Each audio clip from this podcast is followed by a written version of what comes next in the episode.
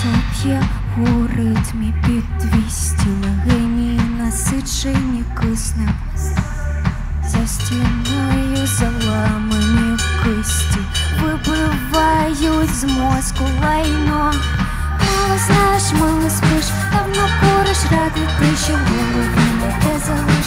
Нам потрібен лиш твій час, я б тебе в житті не зрадив, відчуваю твоє рак.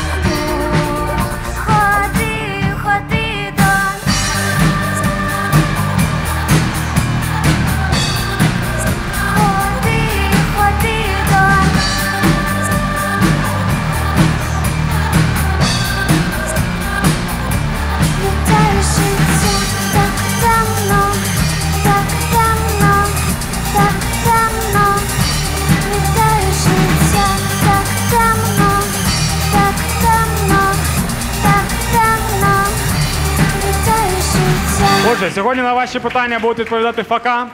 Фока. Фока, вибач. Одразу пройоб. Ріс. Сухий. І Квебек.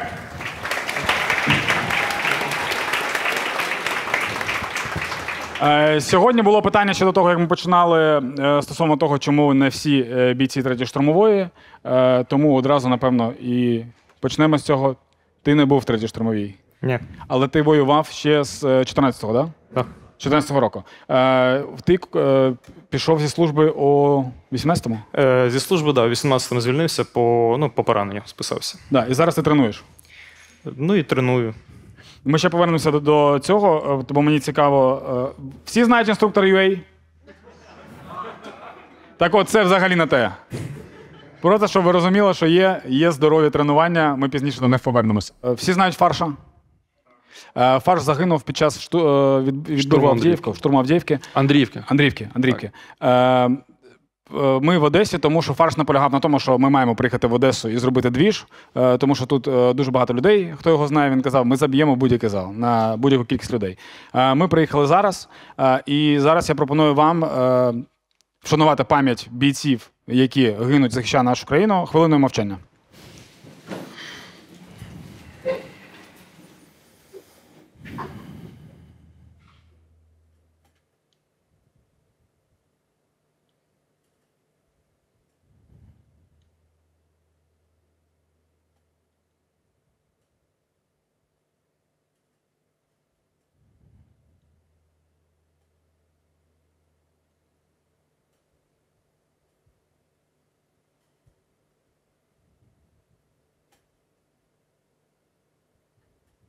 Дякуємо. Слава Україні! Героям слава. І супер. Я не знав, що настільки буде важко перестрибнути на якесь інше питання. Тому питання, яке цікавить, я думаю, що людей з Одеси. Ми їх, ми їх ставили вже раніше. Як ви ставитеся до е, мобілізації в Одесі? Є багато відео, де вибач, вибач, де людей прям пакують. І ми, ми іноді ставимо це питання на, на двіжах е, військовим. Цікаво знати вашу думку. Ну, якщо особисто я Давай, почну, давай. моя думка, то мені взагалі якось непонятно, чому мають когось пакувати, і чому людей, ну чому хлопці там призивного віку і чоловіки просто не самі не записуються до третьої штурмової, не вбивають там телефони. Тому що мені здається, ну, кожен зараз має долучитись до цього, кожен чоловік. Тому що рано чи пізно, якщо не хтось ну, всі не долучаться, то ну, ми закінчимося банально. І все. Хтось буде поранений, хтось вбитий.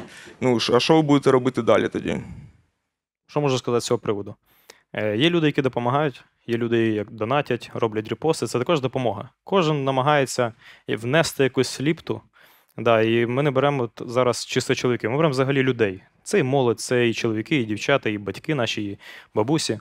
Але якщо ми беремо категорію чоловіків, є люди, які там, от за чоловіків, які допомагають, е, вкладають якісь кошти, донатять. Але не забувайте, що є категорія людей, чоловіків, які не донатять, не цікавляться нічим. І це також е, е, люди, якби дорослі, молодь, вони взагалі от повністю якимсь, я не знаю, свідомо чи несвідомо, ігнорують факт війни. І відповідно є категорія людей, яка, як я вже сказав, взагалі нічого не робить, і вона принесла все ж таки користь на полі бою. і в складі підрозділу якогось. Тому е, тут треба розділяти, що є люди, які допомагають, але ніхто не звертає увагу на людей, які взагалі нічого не роблять. І оце питання. Чи були у вас в підрозділах люди, які мобілізовані силою, скажімо так, і в яких немає мотивації? Ні, мабуть, у нас такого, такої людини не було. Тому що у мене особисто в роті, то всі добровільно прийшли самі. Ось ми з таким явищем, як мобілізовані, е, не зіштовхувалися. Або люди, які самі бажають перевести з інших підрозділів і мають якийсь досвід певний, або люди, які, скажімо так, з цивільного життя хочуть стати до лав нашої бригади. Е, Поки питання до кожного з вас. Е, Сьогодні виступав гурт, і людям цікаво, чи слухаєте ви перед боєм або після боїв якусь музику, дивитесь якийсь контент, можливо. Е, Можливо, щось можете навіть порадити в Ютубі людям, бо люди, які переходять на українську вже два роки, не знають, що дивитися в Ютубі. Тому, можливо, Е, Так, ну почнемо, мабуть, з мене. Слухаю. Я особисто слухаю рок, але під час підготовки до бою. Е, Такий важкий важкий рок е, допомагає настроїтись на те завдання, яке треба буде виконувати. Ось, ну, під час бою музику не знаю, мабуть, нереально. ні, це, це безпосередньо вже перед виходом. Або, або навіть, якщо є можливість, під час там, коли в дорозі їдеш, Bluetooth наушники, кинув собі в бронежилет, в М113 запхав вуха, їдеш, кайфуєш, розумієш, що почнеться, дістав, сховав, все, працюєш. Ну, я так само тяжку музику слухаю, але бувало так е, по-різному. У нас- колись ще в взводу була традиція, ми, коли вже розпорядження вийшло бойове, то ми там всі збираються, кіпіш і е, слухають там Бацураєва, там різні теми, якщо хтось знає, не знаю. І цей, е, як ця пісня називається? Цей сон, цей сон була от теж тема. Її? Степан Гіга. да? Так, так, так. Це Степан Гіга чи ні? Да, і всі починають збиратись, там поняв, ну, нормально марафет наводить, і ну так піднімається дух. Ти зараз зарядив всіх людей, хто е, цивільно слухає цей сон, ми такі, бля, ми як бійці. Ми слухаємо Гіго. Ми, коли були за сценою, ми обговорювали youtube проекти, е, які ви дивитеся.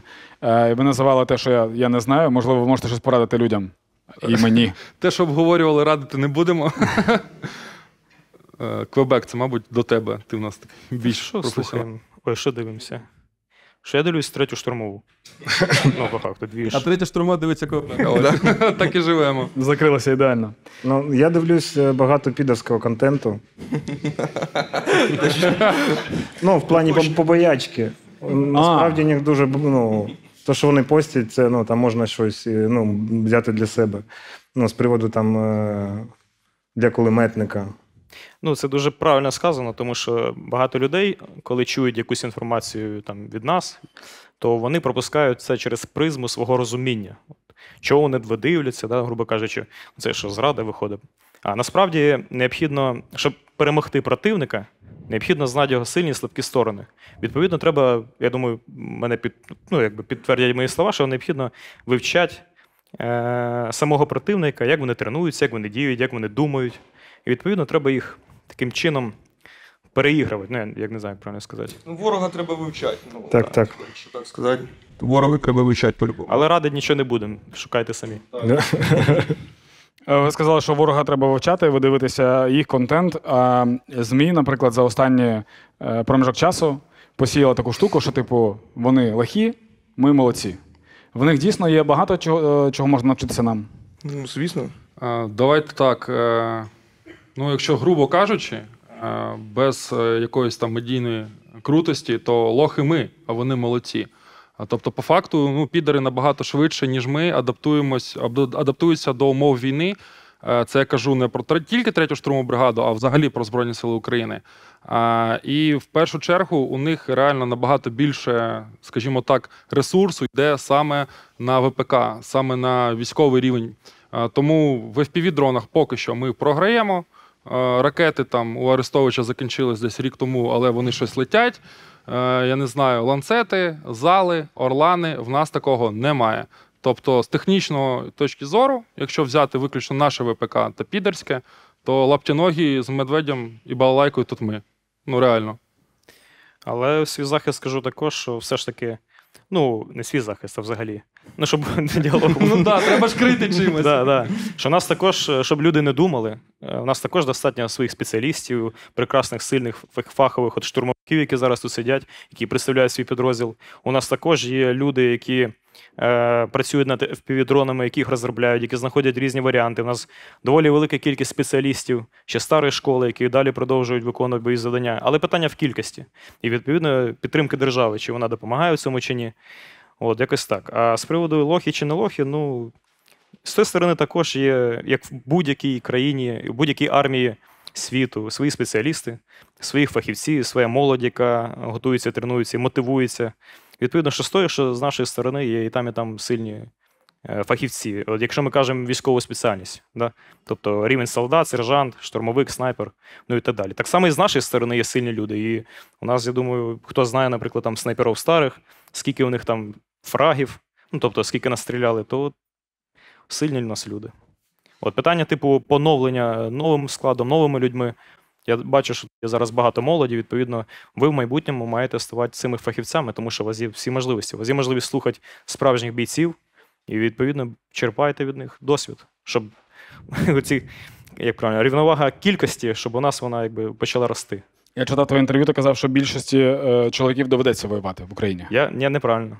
От перекрутили. Я слідкую, що там пишуть. Насправді перекрутили. Я чітко сказав, хто там може перепровірити. Я сказав, що більшість чоловіків має бути готові до того. Тобто це питання готовності. Що більшість чоловіків мають вміти стріляти з автомата. Образно. А чи приймуть кількість, е, чи приймуть е, пряму участь в бою більшість чоловіків? Ну я не вірю в це. Ну, але це не відміняє того, що вони мають бути готові до цього. Це велика різниця. Тут маніпулювання. Денисе, ти е, пішов на фронт у 18 років. Угу. Е, я так розумію, що до 18 років ти вже горів бажанням, як тільки виповнилося. Ну так, знав. да, я думаю, що тоді якому 16-17 років. Ви бажаєте піти в армію? От я таким був, як вони. Ну, по факту, да, от щось схоже було. А Ти спеціальність е, сам якось обрав, чи це Ні, треба було е, На момент е, спочатку був у Добробаті, там ніякої спеціальності взагалі не було, просто юніт і все. Це піхота, так? Да? Е, ну, да. А, Як після- повезе. Як везе. Якщо є СПКМ, то ти кожен хоче стати кулеметником, тому що в ті часи все було по-іншому. Якщо у когось РПГ-7, то це цар і Бог. От. А потім, вже, коли зайшов штат на Збройні Сили України, то там була посада розвідника снайпера. Я зайшов, і, в принципі, там вже почалось. Ну, там вже фахово почали сразу навчати. Тобто залетіть е, на таку посаду, ну, це, як то кажуть, пишайся своєю службою, солдат, чи як там воїн. От, це було дуже круто. Зараз в тебе є е, спільнота, якщо можна так назвати, ПСД, так? Да? Да, є спільнота, це військова та околовійськова спільнота, е, де є команда мотивованих людей, от, де ми працюємо над тим, щоб створити, не, не працюємо, а продовжуємо працювати над тим, щоб створити єдину інформаційну базу методичну, де люди можуть спокійно заходити і готувати себе первинно до війни. Ну і взагалі це корисно знати все про військове мистецтво. Якщо, наприклад, ти спитав, чи є то хлопці, яким 16 років, вони можуть е, вступити, наприклад, в твою спільноту до 18, чи треба, треба 18, щоб було? І є хто підписаний на PSD Info? Блін, як ти це робиш пафосно? ти просто кажеш і така хвиля. Ну, от, е, я думаю, нема що казати. Да? Тобто, хтось ще буде дивитися, і ви не підписані, підписуйтесь. Тобто, це, це по факту об'єднання свідомих людей, і не тільки там PSD Info, наприклад, а є і багато інших двіжей. Тому е, це люди, які свідомо е, намагаються черпати якусь інформацію, знаходити, я вже це казав раніше, шляхи до саморозвитку. Тому це, я вважаю, окрема унікальна категорія людей, от, яка дуже цінна для нашої країни. Ну і це не тільки про PSD Info, щоб не подумали всі. Всі ми. Е, Так, насправді хочу доповнити, що саме на цьому ресурсі на PSD Info, особисто моя думка, все, що потрібно там новобранцю або навіть вже людині, яка там солдат або сержант, е, там дуже багато корисної інформації. В принципі, по факту, от я сидів, читав, ну там є все необхідне. Набагато більше, ніж дають, скажімо так, в наших учебках. Реально. Зараз є, є така думка, що е, те, що вивчали раніше на ДПЮ, був такий предмет в школі, е, або на військових кафедрах, коли збирали, розбирали автомат на швидкість і все інше, що це рудимент, що це не потрібно Е, насправді. Зараз, Квебек, можна я так спробую? У кого було ДПЮ? А ні, ще було. Я думав, вже це все мертва тема. А Ні, ну, далі є? Насправді я вважаю, що це не мертва тема, просто вона недорозвинена в нашій державі і вона не крокує е, з часом. Розумієш? Е, Це дуже важливо насправді. І мені, наприклад, з ДПЮ пощастило. У нас був ДПЮшник МСМК по кікбоксингу, і там ну тупо всі, всі себе нормально поводили, всі слухали, і всі шикувалися, і взагалі питань нікого не було. Ось е, тому, якщо вивести на певний рівень з певним досвідом, то це було б дуже круто, я вважаю, для молоді саме. Тим паче воюючій державі, мені здається, воно має якось розвиватись в правильному русі. Ну, це е, стосовно освіти так, але мені мене більше цікавлять е, саме ці моменти. Ми сьогодні теж з вами це обговорювали. Як е, ти розповідав про е, заряджене магазини на швидкість. Да, розповісти, типу. Ну, людям, да, навіщо, навіщо це треба? Дивіться, у мене коли було ДПЮ, то ем, я, мабуть, у більшості такий був мужик, от преподаватель по ДПЮ, який був в Афгані. Ой, його кен був в Афгані, він розповідав нам всі історії, який той афганець розповідав йому, що там треба, вони бували кеди на виходи, да, там, тобто такі нюанси. Це було цікаво слухати, але насправді в цьому користі мало. Але є такі речі, наприклад, якщо ми беремо з радянського з радянських часів, які ми раніше вважали якимсь тупим затягом. Заряджання магазину на швидкість треба вкластися норматив, або розібрати, зібрати зброю на час. Робили таке хтось? Ну, я робив, наприклад. Ви робили таке? Ну, колись. Але е, і ми вважали, що це затяг, наприклад. Але насправді в цьому є певний сенс.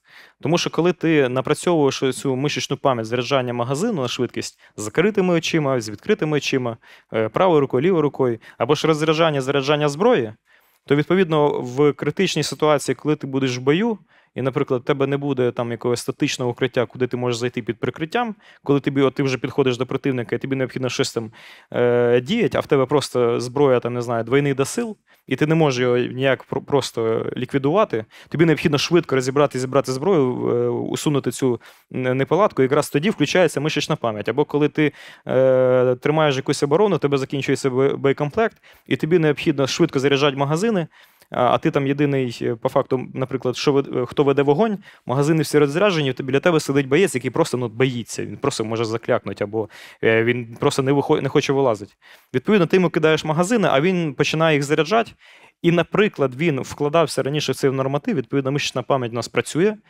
І як би він не боявся, руки будуть пам'ятати. І, відповідно, він може швидко і ефективно заряджати магазини. Відповідно, якщо е, не вкладатися в ці нормативи і не напрацьовувати заряджання розряджання магазин, ну, заряджання образно, е, то відповідно просто це буде е, доволі як, погано в нього виходить. Відповідно, очі бояться, руки роблять. Тобто є багато таких речей, які зараз вони працюють насправді.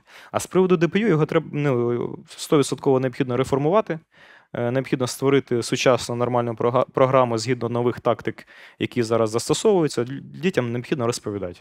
Вони мають цікавитися. Нічого від цього поганого не буде. Відповідно, в ДПЮ має бути тактична медицина, щоб діти розуміли, що таке кровотеча, як накласти турнікет. Це просто в наш час, е, в час повномасштабної війни. От все, от наша єдина головна ідея це от війна має бути людей, тому що ну, країни може не залишитися. Відповідно, ці програми мають бути в школах. По факту, це те, чим займаються там такі організації, як Центурія зараз, а мають займатися ну, на державному рівні це у, зак... у навчальних закладах. Ну, я так рахую. Е, Поясню Центурія, це є, таке спільно, є така спільнота е, в третій окремо штурмової, е, куди можуть долучитися. От якщо вам до 18 років, ви можете прийти в Центурію, почати вже тренуватися і готуватися бути бійцем.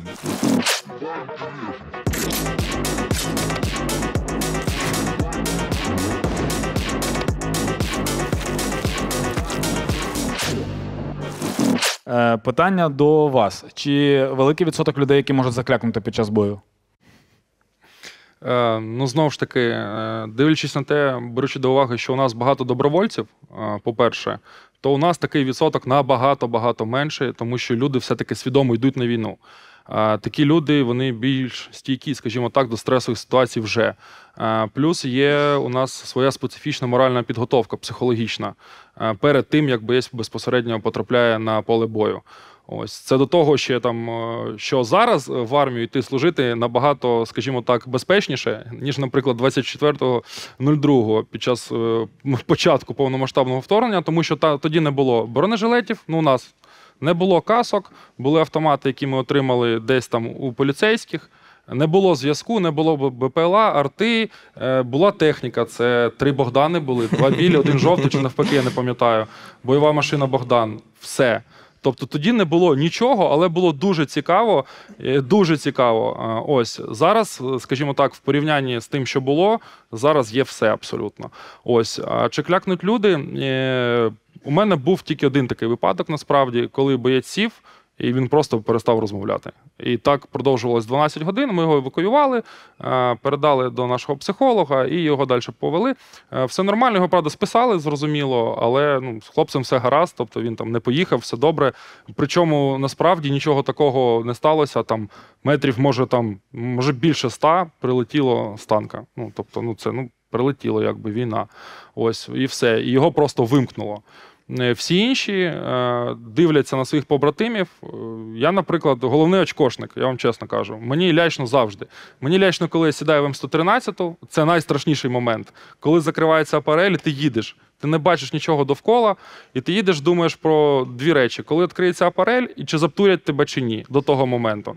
Якщо апарель відкривається, то тобі фартануло. Так, реально, ти виходиш, і тоді вже знаєш такий штиль, штиль, штиль. Е, Тому що все, ти виконуєш своє завдання, ти знаєш, що робити, ти готовий. Е, В Емсі страшно геть. Ось. ем, е, Перепрошую, кудись думка полетіла. А, і другий момент це все ж таки про туалет. Ти згадував про це питання. Це реально прям фобія. Коли сидиш в окопі, а більше ще доби, а якщо більше двох, все, ти сидиш отак, як би там щось кудись ходить. Хлопці дивляться, дивляться на більш досвідчених бійців, е, які не клякнуть, які не губляться. Причому я скажу чесно, відверто, страшно, мабуть, ну. Відсоткам 80 точно, ну реально страшно. Але е, одна річ, коли ти боїшся, е, але робиш свою роботу і робиш її якісно. Друга річ, коли ти закляк. Е, От заклякнути у нас соромно в нашому колективі. А Боятися не соромно. Тобто страх це нормальна реакція на те, що коїться навколо. Танки взриваються, там будинки розлітаються. Це нормально. Ось, але ти маєш. е, Ти зобов'язаний перед своїми побратимами у найважчий такий момент зібратися силами і якісно виконати поставлене завдання. Той боєць, який закляк, він зараз в Україні. Він чим в Україні з ним да? все добре, так він вдома, там його списали, все, він відвоював своє, один бойовий вихід, ну, все добре. Е, люди запитують, е, як відбувається штурм, якщо боєць погано себе відчуває перед штурмом. Наприклад, людина захворіла або е, не знаю, проблема з ЖКТ, будь-що. На- Це враховується на- е, під час штурму чи ні? Ну, до, до нього. Ну, звісно, враховується. Якщо він не боєздатний, ну, типу, який смисл від цієї людини? Ну, треба, щоб люди були максимально боєздатні. А чи можете ви е, самі вирішувати за людину, що вона не ви не вивезе? Наприклад, є людина, ви бачите, Ну, що їй поганенько, він каже, все нормально, я можу. І ви Ну, у нас типи, да, в основному такі кажуть, похуй, типу, я, ну, я піду. Але якщо командир досвідчений, типу, він бачить, що це, ну. Не не це, як його Не везе тягу. Да, не везе, то він просто його, типу, скаже: підлічись, ну, це сьогодні не твій день. Все. Ну, дивись, е, з приводу бійців, то насправді мені здається, цим відрізняється справжній командир та справжній в першу чергу лідер, е, який може вирішити, навіть якщо боєць рветься в бій, але з ним щось не так. Е, Тим паче, там же ж впливає не тільки ЖКТ насправді, або хвороба. Ти розумієш, що там, наприклад, в сім'ї якісь проблеми, або в нього була контузія, він ще не зміг там відлікуватися, відкапатись. Він рветься в бій. В такому випадку у нас командири просто забороняють це робити. Плюс перед кожним бойовим виходом е, всі, хто приймають участь, у нас е, принаймні так, шикування. е, І задається питання, хто готовий е, виконувати поставлене бойове завдання. Бувало один раз бувало, було один раз таке, що хлопець сказав: Я не можу. Там реально об'єктивна причина була все. Ось, але навіть до цього ми, як командири, ходимо, приглядаємось до хлопців, наскільки вони реально готові. Так само і новобранці. Чомусь у нас в країні міф.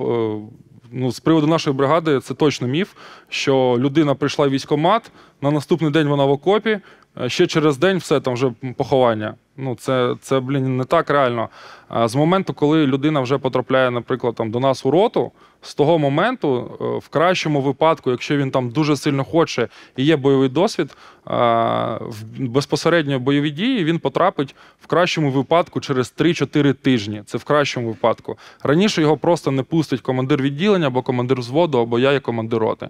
Ну тобто людина спочатку адаптується, вона знайомиться зі своїми побратимами. Це дуже важливо, щоб вона стала частиною команди, частиною колективу.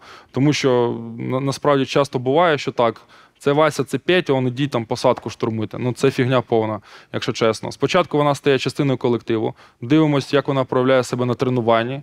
Е, Звідси ми і ставимо, обираємо її посаду на ту посаду, саме де вона зможе розкрити свій потенціал реально.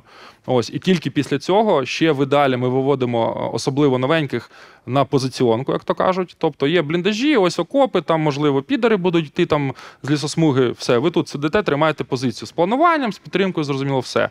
Вони сидять, е, літають іноді кулі, прилітає арта, але це не штурм, ну це зовсім інше.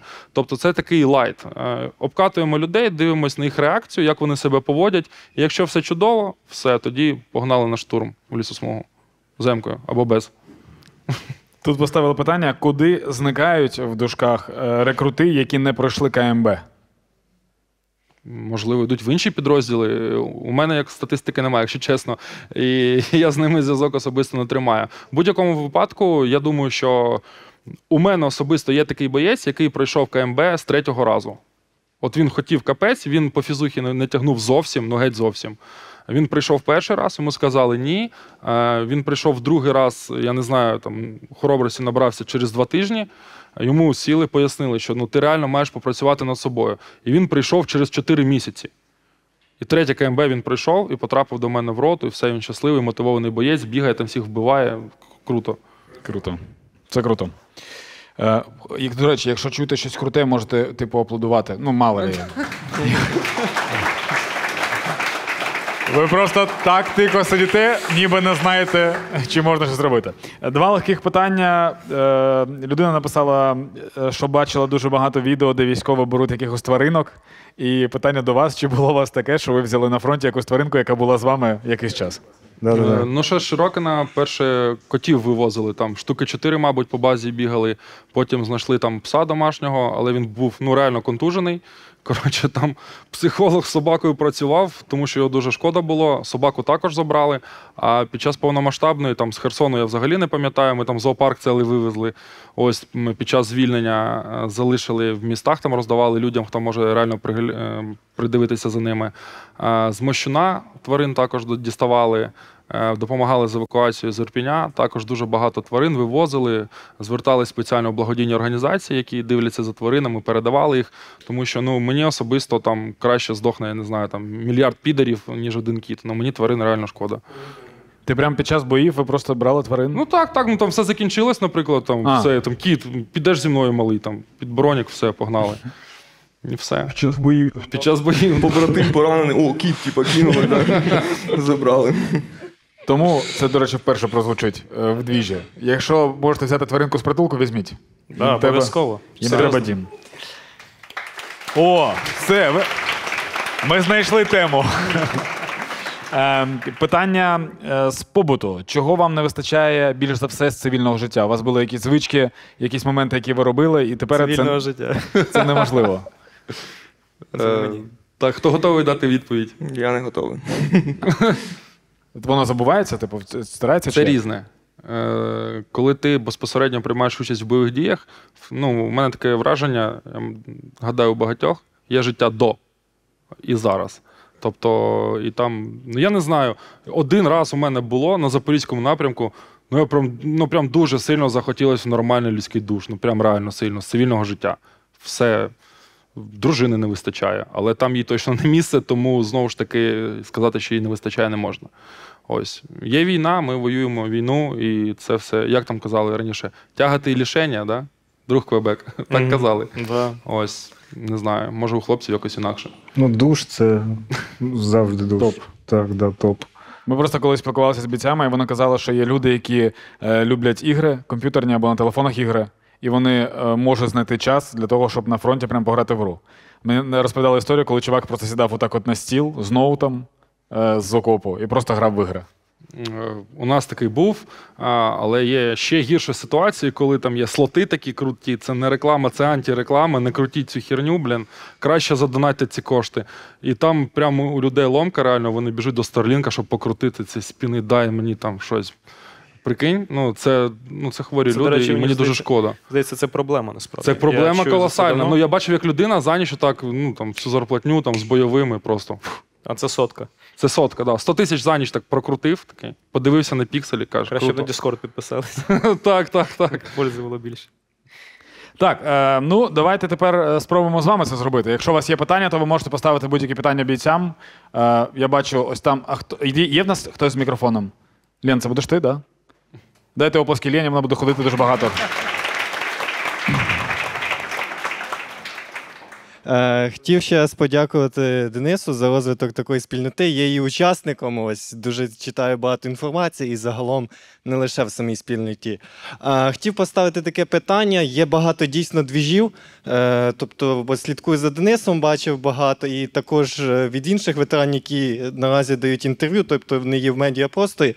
Е, Таке питання. Тобто, ці двіжі в них беруть участь лише ветерани, тобто люди без досвіду, які планують лише долучитись до нашої великої війни. Вони мають спочатку пройти якусь службу і потім можуть долучатись до двіжів, чи людина без досвіду, тобто цивільна, може якось Е, від самого початку долучитися. Уточню, е, ти питаєш, е, як стати частиною спільноти? Ну, так, так. Е, якщо казати за нашу спільноту, ну і загалом, і сторінки ж там в інстаграмах, вони ж всі відкриті, можна ж підписуватися. В чому суть? Якщо ви поділяєте цінності якоїсь спільноти, там Шіші, Northside Company, ну такі основні ПСД. Е, якщо ви це поділяєте, якщо ви це підтримуєте е, і слідуєте цьому, то ви вже є по факту учасник цієї спільноти. І все. Просто там, наприклад, е, от за ПСД є окрема команда, яка працює над адмініструванням взагалі спільноти. Є окрема бойова там група, є підписники, які поступово, якщо ми беремо за молодь, рано чи пізно стануть на бойовий шлях. Але в незалежності від цього, спільнота це для всіх людей, для свідомих. Відповідно, якщо ти вже підписаний і ти поділяєш ці цінності, а особливо, якщо ти маєш мерч, то ти вже учасник спільноти. Як так само, як і е, будь-якої іншої спільноти. Тому що я е, зараз тобі скажу, я думаю, ти підтвердиш мої слова, коли ти бачиш якийсь патч будь-якої спільноти. У, яко, у якоїсь людини в будь-якому будь-якої, е, у, як правильно сказати, в будь-якому місті нашої країни, то ти вже відчуваєш, що це свій. І ти можеш підійти і поговорити. Да, там. Відповідно, ми вже одна велика сім'я, вже, ми вже спільнота. Е, Я тільки уточню. Твоє питання було про те, чи може стати лідером спільноти людина без бойового досвіду? Не Е, да, тобто А, я а. знаю, що багато ветеранів беруть участь, тобто Ага. тих спільнот, які приходили Чи може бути просто людина, яка на- багато да, прочитала, тобто вивчила? брати безпосередньо участь з ними там в підрозділі, бо я ж не знаю всієї інформації, як з ними. Тобто, те, що розділяти, це само Мгм. собою, я це розумію. Підписати, слідкувати, а виходить, тобто, це коло лише е, тих, хто вже Я ну, зрозумів. Загально, чи можна, наприклад, я вивчити матеріал і прийти і стати експертом в цій сфері і вчити далі людей, і не стати інструктором UA? Це головне теж питання. Тільки хотів за це сказати. У нього ж вийшло, то чому? Чи можливо таке? Ну, в будь-якому випадку, всі ці двіжі, вони якби військові, і 100% необхідно пройти бойовий шлях. Ну, без цього це буде аматорство. Відповідно, це вже буде не по-справжньому. Ну, я думаю, ти теж, коли побачиш спільноту з людиною, яка пройшла воювала, і людина, яка така: всім привіт, в мене марафон війни. Типу, то навряд чи. Наприклад, щоб, щоб стати дідом, от дід, да, знаєш, от, треба отримати поранення. Якщо отримати поранення, ти вже дід. Ну, тобто, знаєш, так, певна є критерій до цього всього.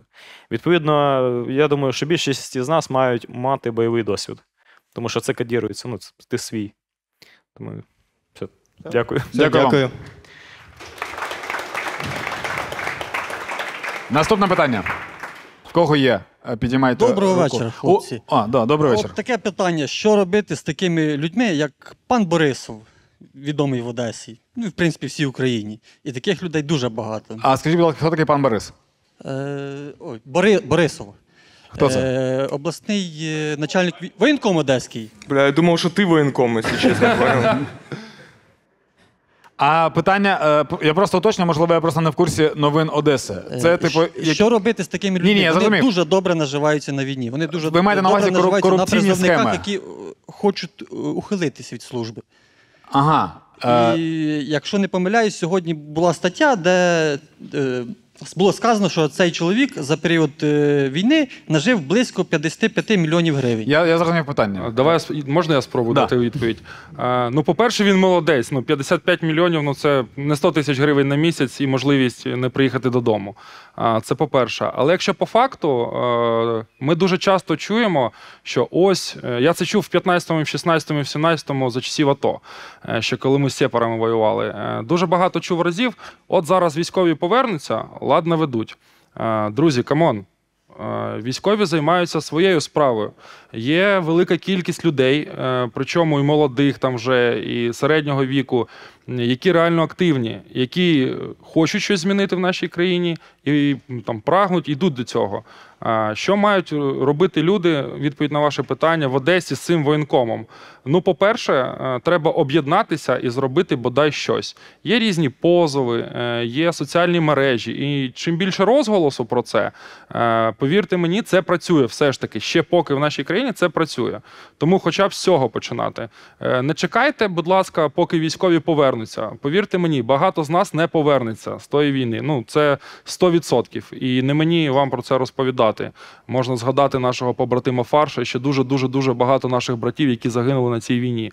Ось робіть щось по місцю, створюйте активні групи, об'єднуйтеся, створюйте, як казав Кобек, все правильно, спільноти з одними цінностями, з одними поглядами і з одним вектором руху. Е, Ніхто ж цього не заважає робити. Ні. Тому саме зараз, е, причому така велика кількість молоді у нас в залі, і це реально круто. Це показує, що наша, нашій молоді не байдуже, і що все ж таки ми рухаємося в правильному векторі. Тому все в ваших руках. Та й все. Ну це так, якщо так, в рамках чинного законодавства, а все інше, ну політ фантазії. Я б, я б ще доповнив. Е, питання, відповідь, я думаю, буде така, і підтримую, що чи засуджуємо ми це, і чи це ми бачимо? Да, ми засуджуємо. Ніхто це не підтримує, ну це погано. Е, чи мають е, вирішувати питання військові? У військових є своя робота. І вони її мають робити чітко і не розпилятися на якісь інші події. Відповідно, у нас є військовий сектор, цивільний сектор. Це відповідальність цивільного сектора, відповідальність правоохоронних органів. От і все. Тобто люди, які займаються війною, мають займатися війною. Люди, які допомагають е, бійцям і армії, мають допомагати. Люди, які взагалі нічого не роблять, мають щось робити, правильно? У нас просто є певна проблема в суспільстві, це я відійду від теми, е, в тому, що частина людей намагається жити далі по інерції минулим життям. Люди мають просто зрозуміти країні, що життя як раніше поки що взагалі не буде. Ми маємо просто адаптуватись до нових реальностей. І нова реальність це е, наша така, що нас хочуть знищити повністю. От коли люди все, всі зрозуміють, то я думаю, що більшість людей почне вже поступово готуватися. Тому що варіанту іншого немає. Ніхто от, не степорне просто так. І відповідно е, намагатися жити минулим життям, якось там е, адаптуватися, там, зашаритися, ну це таке. Не вийде. Поступово, ну, рано чи пізно коснеться багатьох. І відповідно всі мають просто вже включитися і е, не скидувати відповідальність на себе. Знаєте, одні там е, хлопці пішли свідомо воювати, інші е, свідомо чи несвідомо потрапили на війну, і все. Це окрема каста людей, яка має воювати, все, я от воювати не буду. Це от їх справа, от хай вони воюють, вони вміють. Але насправді це вже ти скидуєш відповідальність. Питання: у нас війна одна в країні. Відповідно, це відповідальність кожного громадянина країни, кожного із вас, кожного із нас. Це справа всіх. І не треба розділяти там окремо тих, тих. Але якщо питання по, по корупції, по цьому всьому, то це вже питання не до військових, в них є своя справа. І все. Не задалбуйте їх цим. Я, ну, я думаю, правильно, Ну, правильно. все Ну або можете, можете, я доповню ще трошки.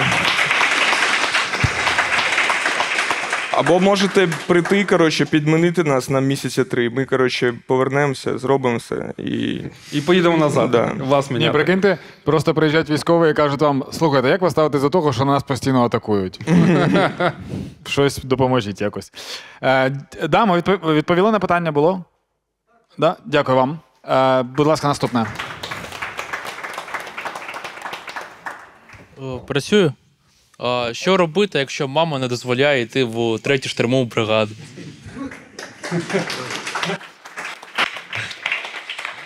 Я почну, так? Да? Да, будь ласка. Е, Коротше, мені теж мама казала, ти ж не вздумай приїхати, коли все почалось. І я сказав, що я все нормально, я в Польщі збираю клубніку далі. Коротше, не кажи мамі, що ти йдеш в третю штурмову бригаду. Е, давай, е, давай по-іншому. А скільки тобі років? А, 17. О, друже, ну в такому. 17, перепрошую? 17, так. Е, дивись, дочекайся 18. Е, Коли тобі 18? А 11 липня. О, у тебе є ще багато часу. Е, Дочекайся 18-річчя і весь час е, по- е, витрат на підготовку до того, що тебе може чекати на полі бою, е, і на спілкування з мамою, і пояснення, що все ж таки ти громадянин нашої країни. І як я завжди кажу, якщо не я, то хто? Дякую. Випадає ще одне питання з цього: що краще піти в третю окрему штурмову бригаду або в так звані добробати, на кшталт реванш або братство. Е, тому що, наче на минулому двіжі казали, що е, без дозволу, без дозволу батьків не впускають третю штурмову бригаду там, чи до 21 року, до 21 року, чи якось так. Да? Що, Квебек, відповіси? Чи мені відповісти? Але у мене буде жорстко. Не готові люди таке чути. Можна я м'яко, а ти жорстко. Давай. Е, Я б на твоє місце обирав те місце, де є якісь твої товариші, або хто вже там, наприклад, проходить службу і може дати якийсь відгук. Відповідно, тобі буде простіше там адаптуватися. І що тобі більше подобається? Штурми чи якісь там е, заходи на лодках. Відповідно, треба обрати от, на вкус і цвіт, знаєш, як то кажуть. От, але тепер Е, Дивись, е, тут з Квебеком повністю погоджуюсь. Е, Я би на твоєму місці в першу чергу відштовхувався, де твої є друзі або знайомі. Це реально круто. По-друге, що ближче тобі за духом, який підрозділ, тому що. Е, Ну, ті підрозділи, які ти називаєш, е, у них є певна своя атмосфера, ось і певні цінності. І обирай те, що тобі ближче. Ось, е, якщо говорити про роди військ, наприклад, ну, для мене реально красавчики і ССОшники, і ТРОшники, і звичайні ЗСУшники з 22-ї бригади, ну, третя штурма, звичайно, найкраща ось. Але, але реально фронти, лінії фронту рухають класичні бригади, там мотострілкові, десантно-штурмові. У нас он штурмові, штурмова бригада з'явилась, там є ще п'ята окрема штурмова. Ось е, сесики модні, вони не рухають лінію фронту. Так вони плавають через Дніпро, е, так вони виконують різні важливі, реально важливі завдання. Те саме е, стосується і гурмо. Ось, е, але реально лінії фронтів е, рухають звичайні бригади. І я завжди думав, що там ССОшником бути це дуже круто, це, ну, це реально круто і дуже складно. Е, Повірте, найважче в армії для мене це тупо бути піхотинцем. Це ніби не престижно, знає, ну, хто ти піхотинець там просто. Але складніше за роботу піхотинця, повірте мені, немає нічого. Ні сесиків, нічого. Піхотинець ну, це най, найкрутіший юніт в армії, повірте мені на слово. Дякую.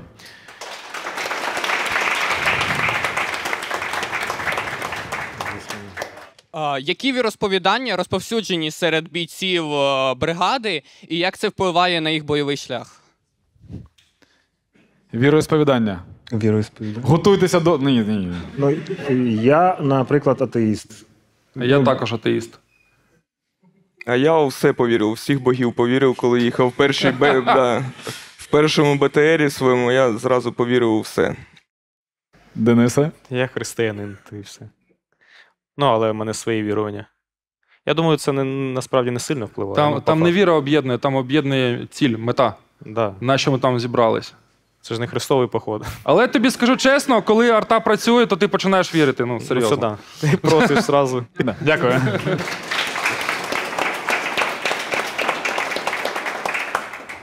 Доброго вечора. Доброго Хотів е, запитати, наскільки складно воювати в окулярах або в лінзах? І коли найкращі штурми? Вранці чи ввечері, там, можливо, за якоїсь е, погоди? Так, ну очкарик тут я, тому я відповім.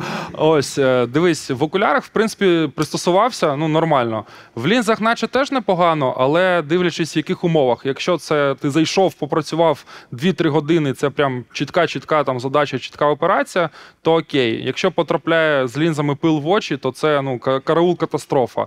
Я не знаю, хто як. Е, Люди, які самі знімають собі лінзи, для мене це читера якісь, е, тому що мені лінзи знімає побратим. Я не знаю. Одягти можу, зняти розрізняти ні. Ось тому в окулярах мені простіше. Є реально труднощі, ось, е, але пристосуватися, в принципі, можна, я вважаю, і без проблем. І ще раз повертаємось до того, що. е, Якщо ти обрав шлях військового, це ти не одразу так в окопі з автоматом і там на тебе танк їде. Ти можеш бути оператором БПЛА, програмістом, там, артилеристом, танкістом, будь-ким. І далеко не у всіх професіях, скажімо так, окуляри тобі будуть заважати. Ось це щодо окулярів. А друге ж, а ж- далі ще питання На перепрошую. рахунок Е, штурмів, в яку, да. в я- в яку пору, да? Е, Ну, дивись, все залежить знову ж таки від умов, е, які створює для нас противник, е, які створює для нас е, погодні умови. Е, Тому що десь е, під час планування ти розумієш, що на сході сонця, наприклад, е, о, сонце світить в очі тобі і твоїм хлопцям. Це заважає. Тому, якщо є можливість змінити там, наприклад, е, час штурму на після обіду, то це прикольно. Якщо знову ж таки ти бачиш перепад температури, опади, туман, і ти розумієш, що ранком можна залетіти там на техніці під туман, е, БПЛА тебе не побачать, то круто, ми користуємось цим, залітаємо під туман. Тобто, все залежить від завдання, від рельєфу та місцевості, де ми її виконуємо. Дякую, зрозумів. Дякую вам. Е, я, ще, я ще доповню стосовно е, служби в третій окремій штурмовій. Е, це до професії, що є, є ряд професій. Е, якщо не правий, теж виправте мене, будь ласка. М- е, минулого двіжу пояснювала, що на о- од- один е, на одну команду, яка йде на штурм, є в декілька разів більше людей, які готують цю команду до штурму. Є і- водії, і кухарі, і ну, там люди, які займаються побутом і все інше. Це так, так? Е, ну, реально, якщо, якщо так от реально порахувати, то десь, е, скажімо, це один до одного. Ну, це ми не беремо кухарів, діловодів. Е, Це ми беремо там, наприклад, штурмовик, і у нього є механік водій, оператор-навідник, оператор ББЛА. Кучу артилерійських засобів різних, які його прикривають. Е, До цього працює розвідка, потім проводиться дорозвідка, працюють штаби, е, це планування, це робота з картами, робота з планшетами, е, спостере... Ну, це капець, коротше. Ну, реально, на одного штурмовика, якщо там з кухарями, то, мабуть, там чоловік шість працює. Я не знаю, ну реально так от. Окей. Наступне питання, будь ласка. В нас ще п'ять питань може влізти. Так, добрий вечір. Добрий Дякую вам за те, що ви робите, і те, що ви продовжуєте це робити. У мене таке питання: чи багато людей є е, в третього ДШБ чи в е, ОШБР. які ви Неважливо, да, да. Кажи в трійці, в трійці там ну, всі трійці, розуміють. Так, Є ще третій полк. А чи Да. багато тих, хто в цивільному житті був е, ветеринарами, і чим вони відрізняються від звичайних лікарів, які були в цивільному житті? Е, У мене таких не Ну, я, я, я зустрічав навіть оперних співців, які воюють е, в третій окремій штурмовій бригаді. Абсолютно різні люди, абсолютно. Від музикантів, я сам музикант. Ось, ну, і ветеринари, мабуть, також є. Я так розумію, що ваше питання до того, що є медична освіта саме з тваринами і медична освіта з людьми. Я думаю, що напевно можна. Це, це не дуже допоможе. Медиком ти не будеш, навіть бойовим точно. Єдине, що допоможе, якщо ти не боїшся крові і звик там в кишах коперсатись, ну тоді можливо, можливо, так. Але все ж таки це повний курс перепідготовки, повністю з нуля. Тому ну, не знаю, чи навички такі А- будуть корисні. Але мені здається, все рівно ця людина буде більш предрозположена от якраз к медичній, якраз медичному напрямку. Я думаю, що це яким та й плюсиком буде. Відповідно, якщо, наприклад, один був е, слюсарем, а другий ветеринар. Ну мені, мені здається, що ветеринар просто буде якби краще сприймати цю нову інформацію. Швидше буде він навчатися. І руки, можливо, якщо він там оперував, все ж таки будуть більш чуттєві до цього. Та елементарно, якщо ти вже уколи вмієш робити, то це вже плюс тобі. Ти вже молодець. Дякую, наступна.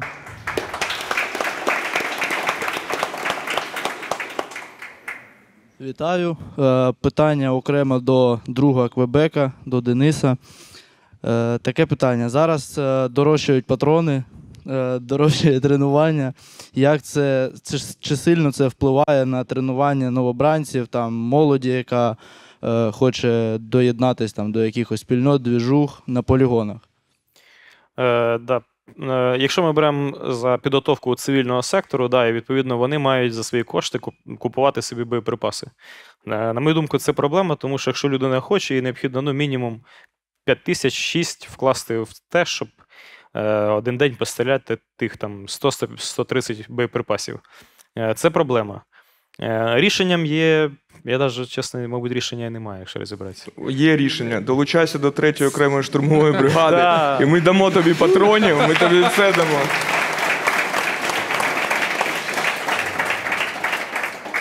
Класно, да, ми розіграли? Це... Мені дуже смішно, що раніше е, б- е, бабуся казала, що о, гречка дорожча, зараз часи. Патрони дорожчі. Так, що ж Да, робити? ні, про- як, як, як би я робив, як я робив в свої часи? Я знаходив своїх товаришів, які служать в армії. Я от такими шляхами... Дядя СБУшник, пам'ятаєш? Там? Да, десь є в залі по-любому. Ні, ні, а, не можна, так, коротше, вам їхати. Находив би, якби це було можливо і дозволено. Ні, ні, я до того, що я просився на полігон до пацанів, щоб навчили мене стріляти. Нормально. Ні, серйозно. І я з хлопцями виїжджав, там вони давали мені 10 разів там стрельнути, але тоді було по-іншому. Як зараз, ну я не знаю. От економить, копить гроші на те, щоб все ж таки якось виїхати там постріляти. Е, Інший варіант там 100% це тільки служба. На службі туди дають все: і боєприпаси, і гранатомет, і АГС, все, що хоче. І там ти опануєш всі види озброєння, які тільки може бути. Тому що у нас, по факту, мабуть, вся номенклатура світу. Ну, Ну, більшість. по факту так. М4А1, Скар, Тавор, що завгодно.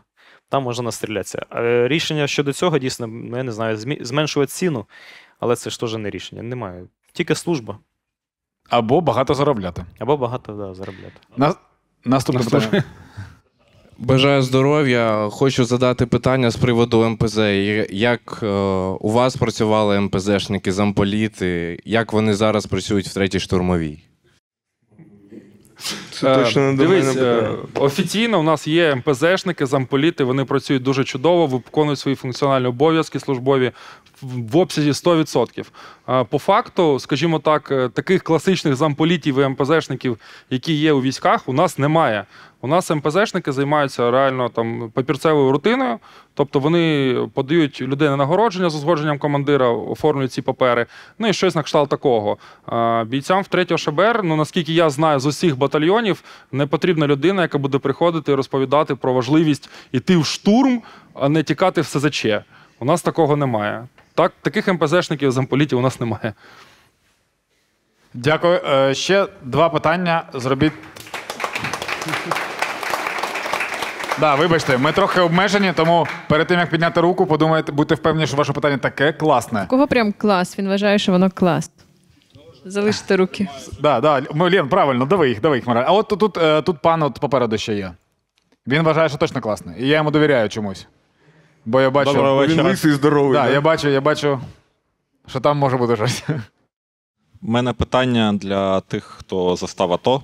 Е, Як впоратися військовим, які покинули військо за пораненням, але за легким якимось, щоб не було, не повторювалася історія, коли військові поп- попадали в якісь е, команди до депутатів е, на роботу, яка пов'язана з майбутнім кримінальним, щоб людина продовжувала рух, е, мабуть, як шлях Дениса або інших ветеранів. Як з цим впоратися новим військовим, який приходить зараз? Дякую. Ми спілкувалися з цього приводу, так, Денис, давай по-чесному. Е, Будемо з вами відверті до кінця. Поки тут грала музика, ми спілкувалися на цю тему. А Знову повертаємось до того, що ми маємо створювати нове там суспільство з нормальними правильними поглядами у майбутнє, з нормальними правильними цінностями. І поки військові е, вбивають русню підарів на сході та на півдні нашої держави, е, та молодь, е, ті люди, яким не байдуже, мають залишатися на місцях і контролювати реально, хто приходить до влади, хто там влазить в різні темки, схемки, там з мурчиками різними. Ось е, справедливості раді скажу, скажімо так, що цивільні об'єктивну оцінку заслугам кожного військового дати, ну скажімо, за все не зможуть. Ось, але ті ж цивільні громадяни можуть спокійно звернутися до підрозділу, звідки ця людина, і зібрати всю необхідну інформацію, причому ну там не офіційно, а просто так нормально у людській бесіді, просто і все. І якщо е, ми отримуємо результат, що умовний військовий, який умовно воював, і там умовно якийсь герой, е, насправді підер. е, Тоді знову ж таки це суспільство має переходити до якихось дій. у рамках чинного законодавства. Це дуже важливо. Ось е, суспільство не має бути байдуже, хто прийде до влади. Суспільству не має бути байдуже, там, що там на А, це війна, де? Під Донецьком? Та я у Львові живу, ну взагалі пофігу. Так не має бути. Ми або зможемо з вами створити е, одну націю, здорову, сильну, побудувати здорову, сильну країну, так, щоб не було бажання у жодного сусіда прийти до нас зі зброєю, або навіть там на політичній якійсь арені почати хоч якось там качати нас. Ось. І це все, е, повірте мені, це в наших з вами руках, в руках кожного з вас. Для того, щоб змінити країну, повірте, не треба там іти там щось тим воєнкомом вирішувати. Треба спочатку почати з себе. Коли ти дивишся в дзеркало, ти впевнений, що ти такий, яким ти хочеш бачити суспільство навколо себе. Чудово. Якщо є дитина, почни з дитини, з дружини, з батьків, з друзів. Е, Витрачай свої сили на те, щоб змінювати їх.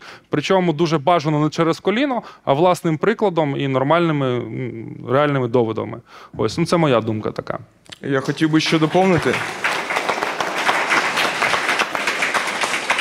Е, Не знаю, друже, чи це те, про що ти казав. Наприклад, на початку повномасштабної війни е, ми були ще не зовсім офіційно оформлені Збройні сили. Ось, і хлопці отримували поранення, хтось загинув. І, наприклад, у нас є патронатна служба, яка якраз цими людьми і переймається. Тобто, це все на рівні нашої бригадної, ну це не тільки це патронатна служба Азову, але вона і, до нас відноситься. Все на рівні самоорганізації. Тобто, у нас є така організація, яка піклується про наших воїнів, які навіть е, от при таких обставинах отримали поранення. Е, І плюс реально доповнюю, що є проблема. Людина, яка отримала навіть незначне поранення, або отримала значне серйозне поранення, стала там, можливо, обмежено придатною, е, там проблеми якісь зі здоров'ям. Е, Є такі люди, які навіть хочуть повернутися, але розуміють, що там в чомусь їх можливості обмежені. Е, В нашому підрозділі в цьому питань немає. 100% хлопців, які отримали поранення на протязі півтора року, коли я являюся командиром 3-ї штурмової роти, е, 100% хлопців повернулись в стрій. Так, вони не штурмовики, так, вони там в БПЛА, в FPV, е, десь у зв'язку, е, хтось пересів водієм, але, скажімо так, у нас не зесманська двіжуха, у нас колектив, у нас команда і у нас одна велика родина. Так, також не все ідеально, але з кожним днем ми робимо все, щоб е, покращити самих себе наш підрозділ. Тому у нас з цим набагато менше проблем. Навіть якщо людина каже, все, я служити не хочу, але, наприклад, там дуже серйозні проблеми по здоров'ю, то наша патронатна служба супроводжує цю людину. От є хлопець, який е, втратив ногу. Він зараз переводиться до мене в роту снайпером. Е, Він втратив ногу в Широкіно, в 15-му на початку. Е, Про нього до сих пір піклується патронатна служба. Тобто пройшло там 8 років. років, да, вісім, вісім. А вона постійно про нього піклується на зв'язку, тобто реабілітація, ще щось, вона на зв'язку і вона допомагає. Ну, це рівень, як на Круто. мене. І можна я ще доповню. Е, З приводу ветеранів, які ну, будуть йти в політику, це ж було питання. То необхідно. У нас вже був один такий е, депутат, це Ківа, теж учасник бойових дій, всі пам'ятають. Відповідно, просто треба дивитися, хто заходить, і дійсно перевіряти його заслуги. Тому що ну, будуть багато. Якщо... Дуже влучно, дуже влучно. У нас, можливо, ще один такий буде. Прізвище не назову, але я думаю, що багато зрозуміють.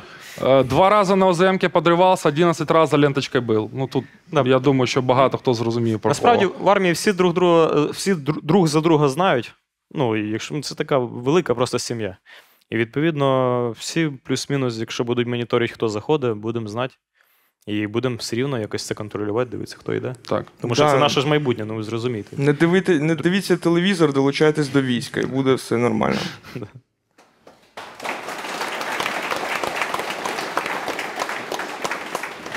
Да, хто е, ось от, тут є два пана, один викупив лот, тому я не можу йому надати слово. Е, ні, ось давай. Да, ви, вони двох, да. Е, Добрий Добрі день, люди. бажаю Добрий- здоров'я. Доброго дня. Е, У мене питання як до націоналістів, як до патріотів своєї країни. Е, Мовне питання на фронті. Ми я бі- білингвістична нація. Я очень стараюсь. На я фронті теж є- русскоязичний на фронті, але я дуже стараюсь. Но всі соціальні сети, інтерв'ю я даю на українському язикі. Порівняйте в побуті, що, що має статися, щоб люди зрозуміли, що білінгвістичною нацією треба пишатися. Е, Дивіться, ну насправді, е, як тільки що ми сказали, що ми тут всі російськомовні, так? Але свого сина я виховую виключно українською мовою. Я спілкуюся з ним виключно українській мові. І я русскоговорящий. Ну, это не за меня там война началась, що все нормально, мене ніхто не ущемляв. От, е, я російськомовна людина насправді, але моя позиція з моєю російською мовою, що перше, єдина державна мова має бути українська. Е, Єдина мова для всіх там у нас, е, скажімо так, офіційних якихось там. А, що там є там е, установ Інстанції, О, так, інстанції також українська.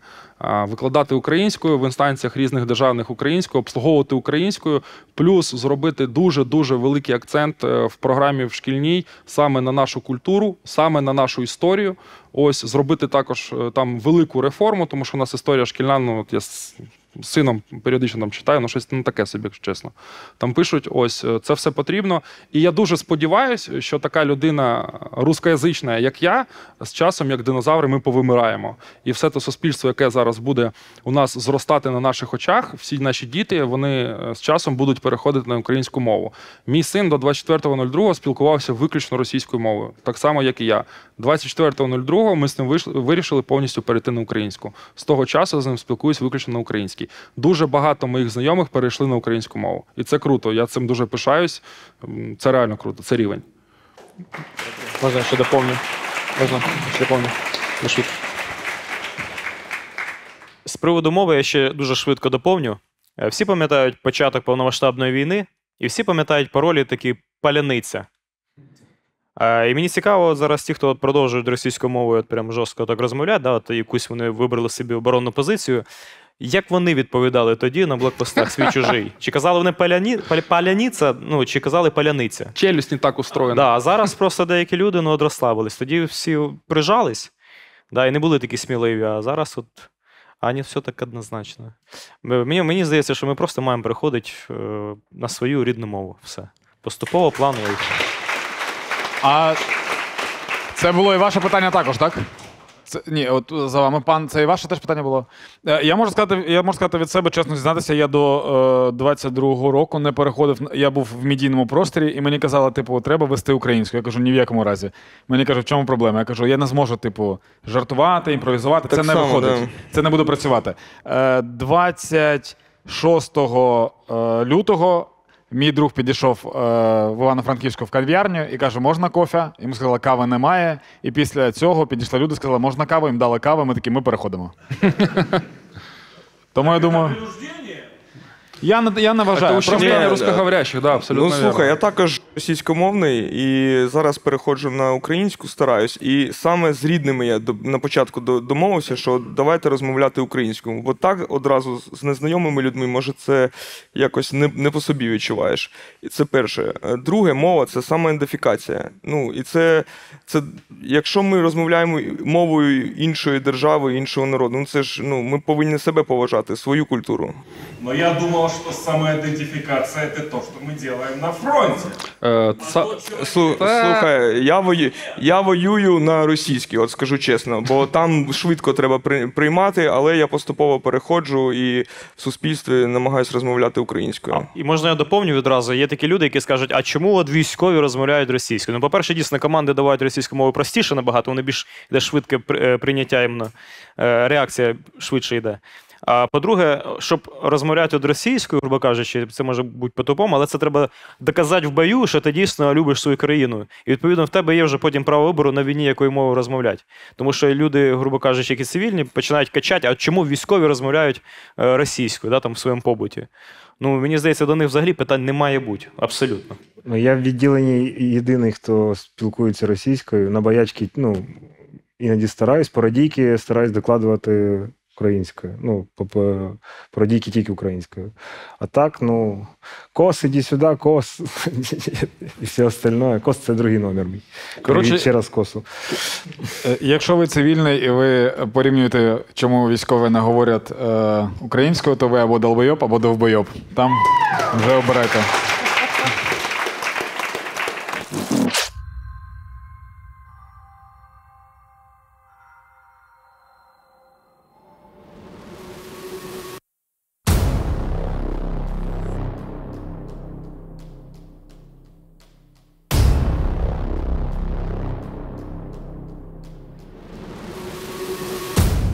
Саме базове положення для стрільби стоячи.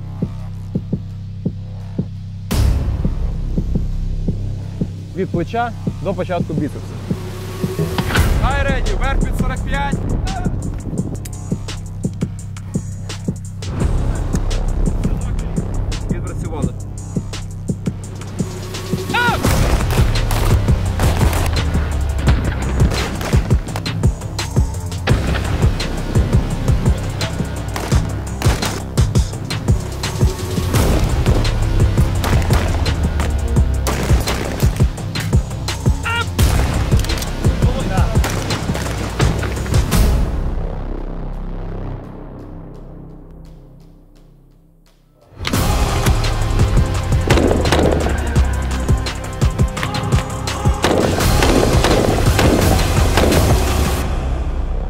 Тренуйся, поки є час.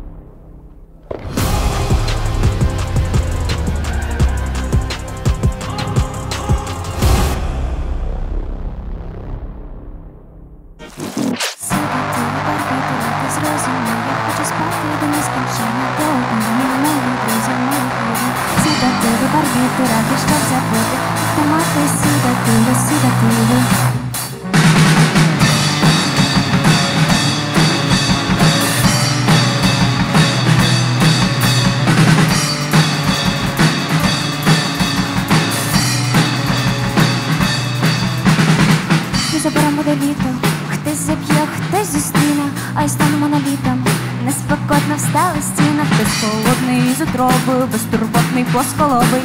У таких одна робота, розібрати як сволота. Сидати, барбітура, ти зрозумій, я хочу спати до нескінчення до обіймів моїх друзів, моїх рідних. Сидати, барбітура, ти щоб забити, автомати, сидати, сидати. Не треба барикада, щоб зібрати себе до ладу. Думки, як трипак желато, хизи де взяла і куди покладу мій фортеця неприступна, я митеця непідсудна. Не треба поруч люди, хочу спати, як облуда.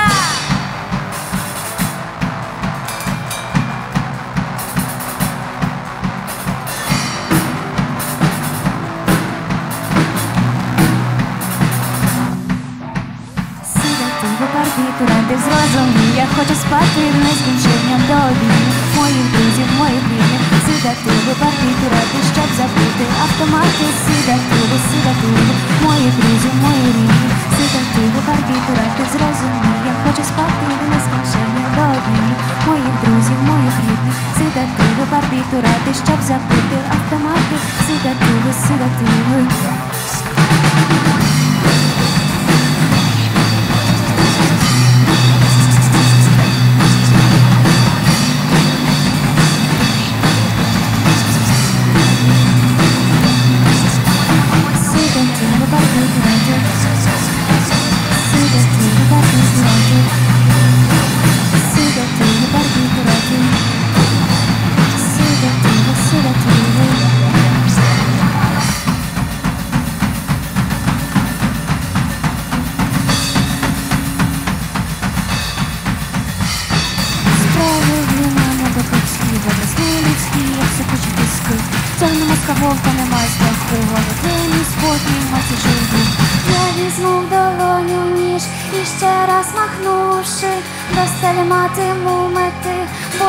я мушу рушить у новий для мене світ, без болю й порушень, навіть в океані сліз має бути суша, та лише глуш, що мене давить, стану впаду, ще раз а наглость від тебе погубить лише по приколу. Бо більшості з завжди мало болю. Мене вабить цей костюм, що не можу зняти. Хай до нього приросту. Це свідомі грати.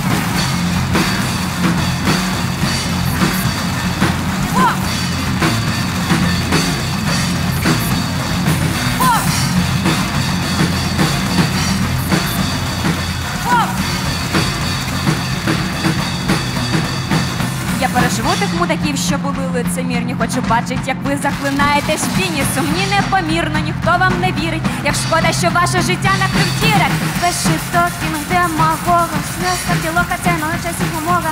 Недоцільно ставити бридкі питання дамі. Я сама себе зможу запитати на самі. Канцерів крита, занизить мої плани. Щоб ось вийти на цьому зі собаку, маю тезу, читай пейджик, прочитав, погавкай песик.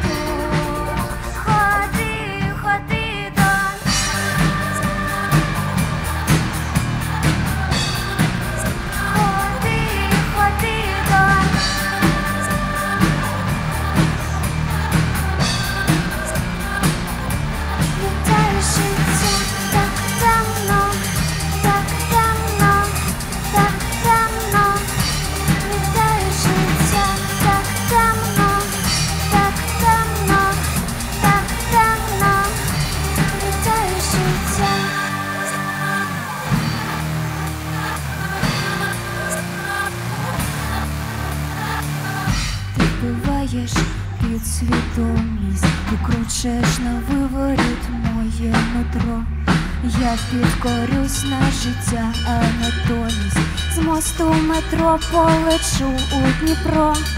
Бо тоді настане смута і не допоможе смуга на стоїть Мені так нудно,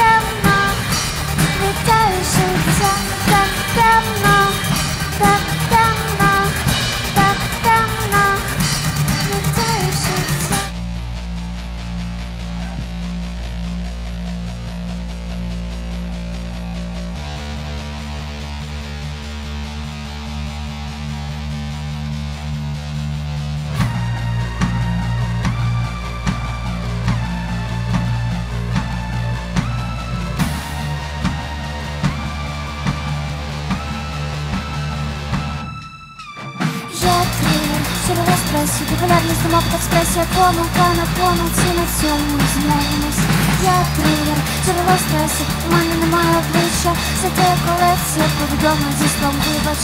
Я тренер, серова стресі, популярність думок та експресія, помилка на помилці на цьому змовимось. Я тренер, серова стресі, у мене немає обличчя, зате колекція повідомлень зі словом вибач. Моє життя, хибний патерн, рвані слова. Ми так всі тягнулись метамодерн, де він прощився на самообман наведує сот Та світ, що довкола, навіщо живу і для кого Голову на коліна знову плачу, все мало бути інакше спостерігаю тіло зривання під час ніяких ментальних покращень Я не натисну на кураж Кулька схиблених думок від мені допоки Я ти джерело стресу, біполярність думок та експресія, помилка на помилці на цьому і змовимось. Я тригер, джерело стресу, у мене немає обличчя, зате є колекція повідомлень зі слом вибач. Я тригер, джерело стресу, біполярність думок та експресія, помилка на помилці на цьому і змовимось. Я трир, джерело стресу, у мене немає обличчя, все те колекція повідомлення зі слом вибач.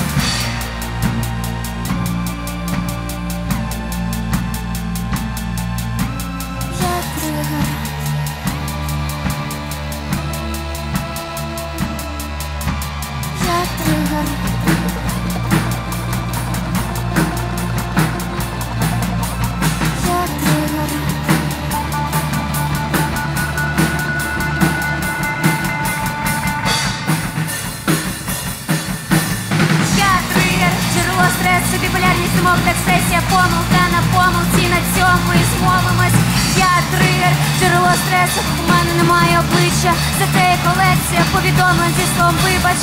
Я тригер, джерело стресу, біполярність думок, так сесія, помилка на помилці, на цьому і змовимось. Я тригер, джерело стресу, у мене немає обличчя, зате є колекція повідомлень зі словом вибач. Я тригер, я тригер. Я тригер. Я тригер. Я тригер. Я тригер. Джерело стресу, біполярність думок, експресія, помилка на помилці, на цьому змовимось. Я тригер, джерело стресу, в мене немає обличчя, зате колекція повідомлень зі слом вибач. Хто вам, сука, сказав, що ми убиваємо і режемо? Хто?